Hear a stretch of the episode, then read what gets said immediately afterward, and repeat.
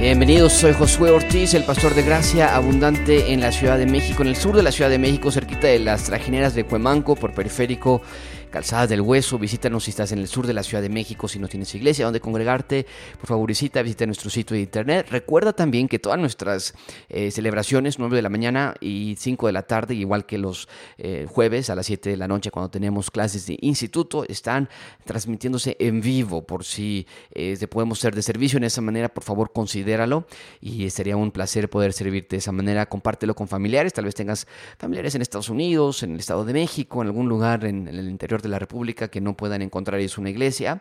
Eh, por favor, comparte con nosotros, con ellos, su sitio. Vamos a estar muy agradecidos contigo si lo haces. gracias c d m x punto com, y en Facebook nos puedes encontrar de la misma manera, graciascdmx, y vas a encontrar ahí nuestra página donde puedes ver todos los recursos que tenemos para ti. El episodio de esta semana eh, lo he titulado cinco peligros para todo creyente. Sabes, cuando hay un peligro en la vida de alguna persona, cuando vamos a caer en algún hoyo, cuando vamos a ir hacia alguna colonia que es peligrosa, cuando vamos a ir a algún lugar donde merecemos escuchar algún tipo de advertencias que nos va a ayud- advertencia que nos va a ayudar, eh, es de muchísimo agradecimiento, de muchísima ayuda que alguien venga y nos ayude y nos diga, mucho cuidado cuando vayas por esa calle, oye, cuando vayas por esta ruta, muchísimo cuidado en esta área, cuando llegues allá necesitas hacer esto, no salgas a esta hora. Es importante importante ver este tipo de cosas porque cuidamos de nuestra integridad. Bueno, en el aspecto espiritual es igual. Y déjame darte cinco peligros para todo creyente que debemos evitar, o desde luego que te los quiero dar para que examines tu corazón, examines tu vida, y que el Espíritu Santo muestre si alguno de estos peligros tú estás, estás cayendo. Eh, seis peligros para todo creyente, creo que dije cinco, pero real son seis peligros para todo creyente. Número uno, el peligro para todo creyente es vivir, o, o déjame ponerlo así, creer que podemos ser creyentes y vivir como el mundo. Esto es tan común, especialmente en una actualidad que es, en una sociedad actual que es tolerante a todo, a todo. Si un niño de tres, cinco años quiere cambiarse de género, lo puede hacer. Eh, si, si una, eh, en fin, hay, hay una apertura, y en algunos sentidos es, es algo muy bueno. No queremos ninguna sociedad oprimida o una, un gobierno opresor, pero por el otro lado tenemos que ver la realidad que, de las Escrituras y cómo este tipo de situaciones nos afecta a nosotros. Entonces, creer que podemos ser creyentes y vivir como el mundo. Creer que porque vamos a la iglesia los domingos, porque creemos en el Señor Jesucristo, entonces, ay, ¿qué tiene de malo hacer esto? No, que yo, yo ya estoy bien, yo ya conozco del Señor, yo ya, yo ya no voy a moverme de eso, yo ya entiendo, yo ya veo, yo ya me bauticé, yo ya leí la Biblia cinco veces eh, enterita, ahora ya puedo hacer lo que yo quiera. Y las Escrituras nos dicen, no es cierto, no, no, no, no es cierto. En, bueno, en primer lugar, ¿en, ¿en dónde agarraste esa ideología? ¿De dónde te pensaste que como creyentes podemos hacer lo que nosotros querramos, o bien que podemos vivir como el mundo? Constantemente dice Pablo a los romanos, no se conformen a este siglo. Pablo dice a los efesios que no andemos en la vanidad que, con la que andan los gentiles. Ellos andan en la vanidad de su mente. Pablo constantemente está haciendo la referencia, anden como de día, no como de noche, busquen la santificación, rediman el tiempo porque los días son malos. Eh, eh, tenemos una clarísima enseñanza de que como creyentes debe haber santidad, debe haber diferencia en nuestras vidas. El problema es que en tiempos pasados esta santidad se ha traducido en muchos casos en hacer o no hacer ciertas cosas nada más, que incluyen, sí, desde luego, no hacer o hacer ciertas cosas, pero no se limitan a eso, ni mucho menos son la razón principal de nuestro cristianismo. ¿A qué me estoy refiriendo? Por ejemplo, un creyente verdadero no va a fiestas del mundo, no está ahí tomando, no está emborrachándose, no está fumando. Ahora, en, en ciertos sentidos es verdadero, pero hay muchísimas otras personas que no lo hacen. Hay mormones que no hacen ese tipo de cosas. Hay personas que no les gusta salir a ese tipo de fiestas. Hay personas que no toman alcohol o que no quieren fumar porque son inteligentes, porque no quieren dañarse su cuerpo, porque no quieren caer en adicciones, pero no necesariamente significa que son creyentes en Cristo. Entonces, nosotros como verdaderos creyentes debemos de ver que el amor hacia Dios, el conocer a Dios por medio de las Escrituras, es lo que nos transforma. Pero una persona que no está leyendo las Escrituras, que no está siendo transformada y que por lo tanto piensa que tiene ese permiso de ir y ser como el mundo porque ya estamos en Cristo, porque ahora la gracia ha cubierto todos los pecados, ahora podemos hacer lo que queramos porque no queremos ser legalistas, porque no queremos ser exagerados, porque no queremos ser eh, ermitaños, porque no queremos aislarnos de la... Es imposible aislarnos de nuestros amigos y no, pues, no queremos vernos como raros, tenemos que influenciar. Eh, todo ese tipo de cosas eh, son simplemente excusas para querer satisfacer los deseos de los ojos, los deseos de la carne y la vanagloria de la vida. Y dice Juan, eso no proviene del Padre, sino del mundo. Eso proviene de la carne, eso proviene de los deseos de Satanás que está provocando en nosotros ese, ese tipo de acciones. Entonces, mucho cuidado, amigo, amiga, jóvenes, amigos que nos están escuchando, si te dices ser creyente pero estás viviendo como el mundo, muchísimo, muchísimo cuidado. La santidad es la evidencia genuina de todo creyente.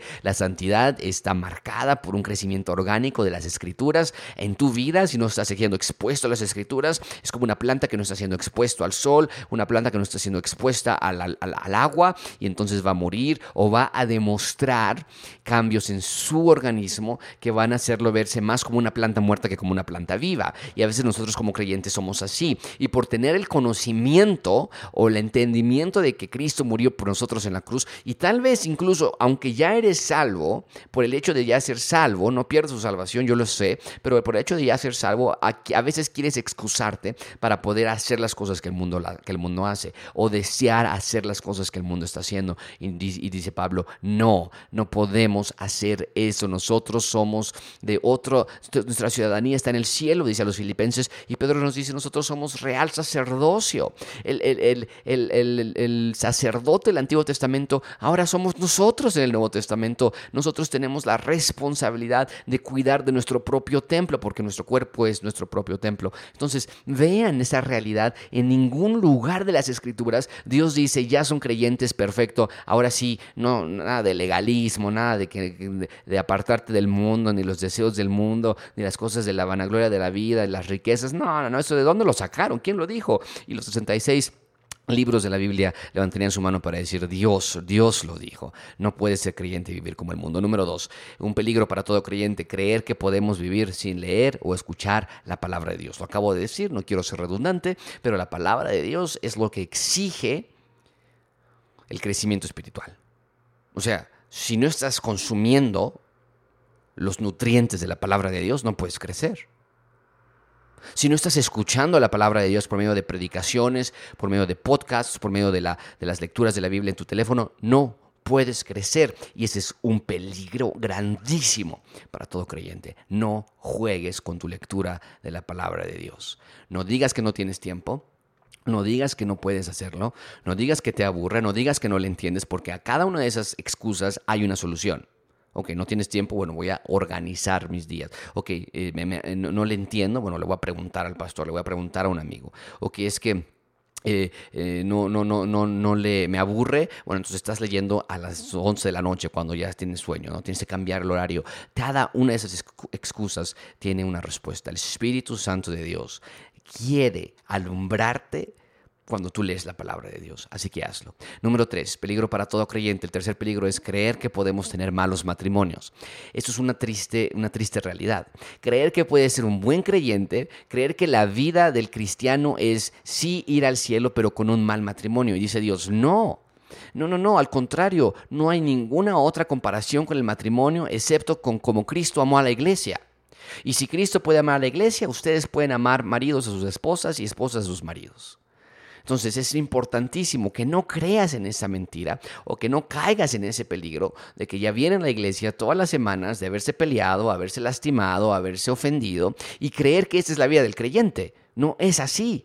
No, no, no te lo tragues, no lo consumas, no lo, no lo practiques ya más. El verdadero creyente quiere tener un buen matrimonio, y si hay un mal matrimonio tienen que ser traído a la luz del evangelio, ser traído, expuesto a la luz del evangelio, en donde tú y tu esposa se puedan sentar y decir, tenemos un mal matrimonio, gracias a nuestro pecado, gracias al tuyo, gracias al mío. Ahora tenemos que ver cómo el evangelio puede solucionar esto, cómo el perdón de pecados puede solucionar esto. Y el ochenta, noventa por ciento de problemas matrimoniales se solucionarían tan rápidamente si la pareja o, o, o uno de los dos o ambos, que aprendían a perdonarse unos al otros, a amarse de la manera que Cristo los amó, a leer las Escrituras como pareja, a aplicar las Escrituras individualmente, a buscar la voluntad de Dios en sus vidas, a sacar malos pensamientos, a sacar a suegros, suegras que no deberían estar allí, a sacar a padres y madres que no deberían estar allí. Me refiero cuando están siendo incongruentes en la relación de independencia, ¿ok? No estoy diciendo que los que, que te apartes de tu familia, pero a veces la suegra está metiéndote cosas ahí, a veces la mamá está metiéndose cosas ahí, y ninguno de los dos son para decir, oye, espérame, padre y madre vamos a dejar y vamos a hacer una, una sola carne. Es lo que la Escritura nos dice,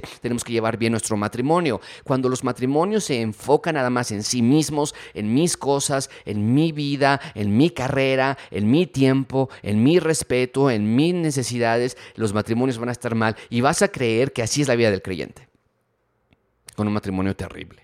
Y no es así. Es hora de que te pongas en tus rodillas, que le pidas perdón a tu esposa por cómo la has tratado, que le pidas perdón a Dios por cómo has maltratado a su hija, que le pidas perdón a Dios por cómo has descuidado la relación que se supone es un vaso frágil y más bien es nuestra basura chatarra que estamos pisoteando. Es hora de que tú te pongas a rodillas y le pidas perdón a tu esposo por la manera en que no nos estamos sometiendo de la manera bíblica, no machista, bíblica, a las Escrituras primero y después al esposo. Cómo es que estamos siendo irrespetuosas, cómo es que estamos siendo eh, desvalorando al esposo y criticándolo y lastimándolo constantemente y, y, y manipulándolo. Es hora de que ambos doblemos nuestras rodillas, pidamos perdón a Dios y tengamos un matrimonio que, agrade, que, que agrada a Dios. Número cuatro, un peligro para todo creyente. Número cuatro, creer que podemos engañar a nuestros padres. Estamos hablando de matrimonios, ahora vamos a hablar de jóvenes. Creer que puedes engañar a tus padres, ¿sabes? Vas a engañar a tus padres, a nuestros, a nuestros padres, a cualquier ser humano se le engaña muy fácilmente. Pero a Dios jamás lo vas a engañar. Eh, un peligro para todo creyente, especialmente joven, y, y, y digo joven, no, no sé, desde los once años hasta los veinticinco, veintiséis, treinta años, depende de tu contexto en el que, en el que te encuentres, pero creer que puedes vivir una doble vida enfrente a tus padres, creer que puedes engañarlos, creer que, pu- creer que puedes manipularlos, creer que puedes estar ofendiéndolos y que ellos no lo sepan por en sus espaldas, creer que puedes estar diciéndole a tus hermanos lo que piensas de tus padres, a tus amigos lo que piensas de tus padres, engañándolos y, por, y enfrente de ellos siendo una joven, un joven totalmente diferente, haciendo cosas que no agradan a Dios detrás de sus espaldas, pensando cosas que no agradan a Dios detrás de las espaldas de tus padres. Tú piensas que estás siendo una, un gran héroe por estar rebelándote, te crees el Che Guevara, te crees eh, el Fidel Castro de tu casa porque estás finalmente buscando eh, uni- libertad social, libertad moral y que- crees que estás haciéndolo. No hay otra cosa más importante que la obediencia de nuestros padres. Dice Dios, es el único mandamiento con promesa. No hay otro. Obedezcan a sus padres porque este mandamiento trae promesa de vida para nosotros, vida plena para nosotros como hijos.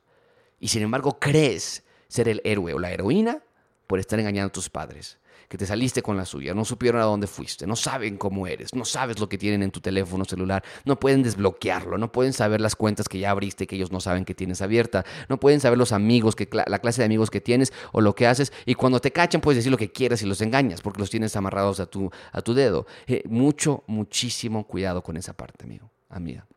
No caigas en ese peligro. Número cinco. Cinco, seis peligros para todo creyente. Número cinco, creer que no pasa nada si no enseñamos el evangelio a nuestros hijos. Tal vez eres una madre soltera, tal vez eres un padre soltero y digas, bueno, eso no me, no me eh, aplicaba a mí, lo de matrimonios y lo de jóvenes. Ok, vamos a hablar acerca de los padres, madres solteros o padres casados, no importa que tengan alguna, algún matrimonio. Si tienes hijos, punto. Tienes nietos, punto. Un peligro para todo creyente es creer que no va a pasar nada si no le enseñamos el evangelio a nuestros hijos. Se los van a enseñar en la iglesia. Para eso los llevamos a la iglesia. Ahí les van a enseñar la Biblia, decimos, ¿no? ¿Qué es la Biblia? No, la, la Biblia es un libro que transforma vidas y tiene que transformar la tuya a tal grado de que tú te puedas sentar con tu familia y decirle, hijo, hija, peca, he pecado contra Dios, he pecado contra el cielo, he pecado contra tu madre, pero le pido, pido, le he pedido perdón a Dios y ahora les tengo que pedir perdón a ustedes. Eso es el evangelio, el perdón de pecados en Cristo. Hijo, hija, vengan, vamos a estudiar la Biblia cinco minutos. ¿Qué nos cuesta? Cinco minutos de sentarnos y decir, esto es el evangelio. Ven cómo Dios se está revelando en este tema. texto. Vean la hermosura de Dios aquí en este pasaje, como Cristo va y, y, y sana a esta mujer que estaba enferma. Vean el poder de Dios, vean la clase de fe que es necesaria para salvación, porque le dice: hija, tu fe te ha salvado, a la mujer con un flujo de sangre. O vean cómo calmó la tormenta. Esto nos recuerda a la tormenta de Jonás, o esto nos recuerda al poder creati- de creación de Dios en Génesis uno. Cristo es Dios y Él ha venido aquí para salvar y para buscar a todo lo que se había perdido. Eh, eh, eh, si no tomamos eso en serio y pensamos que estamos bien simplemente porque estamos cumpliendo con nuestras enseñanzas morales, oye, no robes, oye, no mientas, a mí no me hablas así, ¿eh? ¿Qué te crees? Eh, eh, amigo, amiga, no estás viviendo una vida plena, y es un gran peligro, porque puede llegar su juventud después, puede llegar a su adolescencia y ellos no entender qué es el evangelio, nunca lo habrán visto en tu casa, y tú preguntarte: ¿qué hice mal si los llevé a la iglesia todos los domingos? ¿Qué hice mal? ¿Dónde estuvo el error?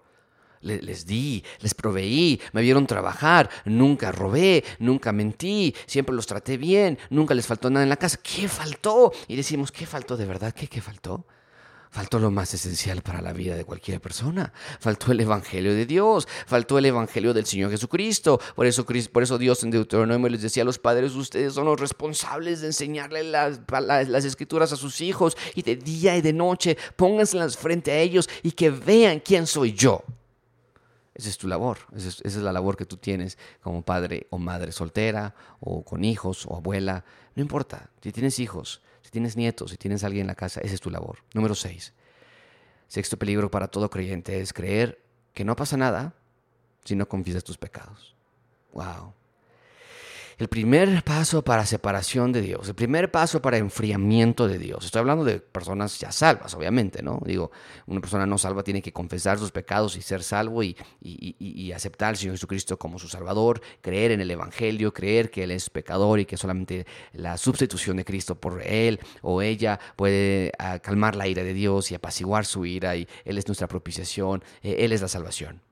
Pero ya que eres salvo y no confesar tus pecados, lo que está pasando en tu mente, lo que está pasando en tu corazón, la manera en que estás ignorando la palabra de Dios, la manera en que te falta orar, la manera en que, en que, en que estás desperdiciando el tiempo, tu dinero, en fin, todo lo que hacemos, los pensamientos, las cosas que vemos, las cosas que oímos, las cosas por las que nos reímos, las cosas que decimos, cómo ofendemos, cómo no decimos ciertas cosas cuando ciertas cosas tienen que ser dichas, en fin, cada una de esas cosas, no, no confesarlas a Dios. O sea, hay un nivel de arrogancia ahí. Y, y entiendo, hay un nivel de humanidad, ¿no? Se nos olvida. Pero vaya, en un momento dado tenemos que sentarnos y decir: Señor, wow, límpiame de toda maldad. Tú eres fiel y justo para limpiarme de toda maldad. Límpiame de toda maldad. ¿Cuál maldad, Josué? ¿Cuál maldad?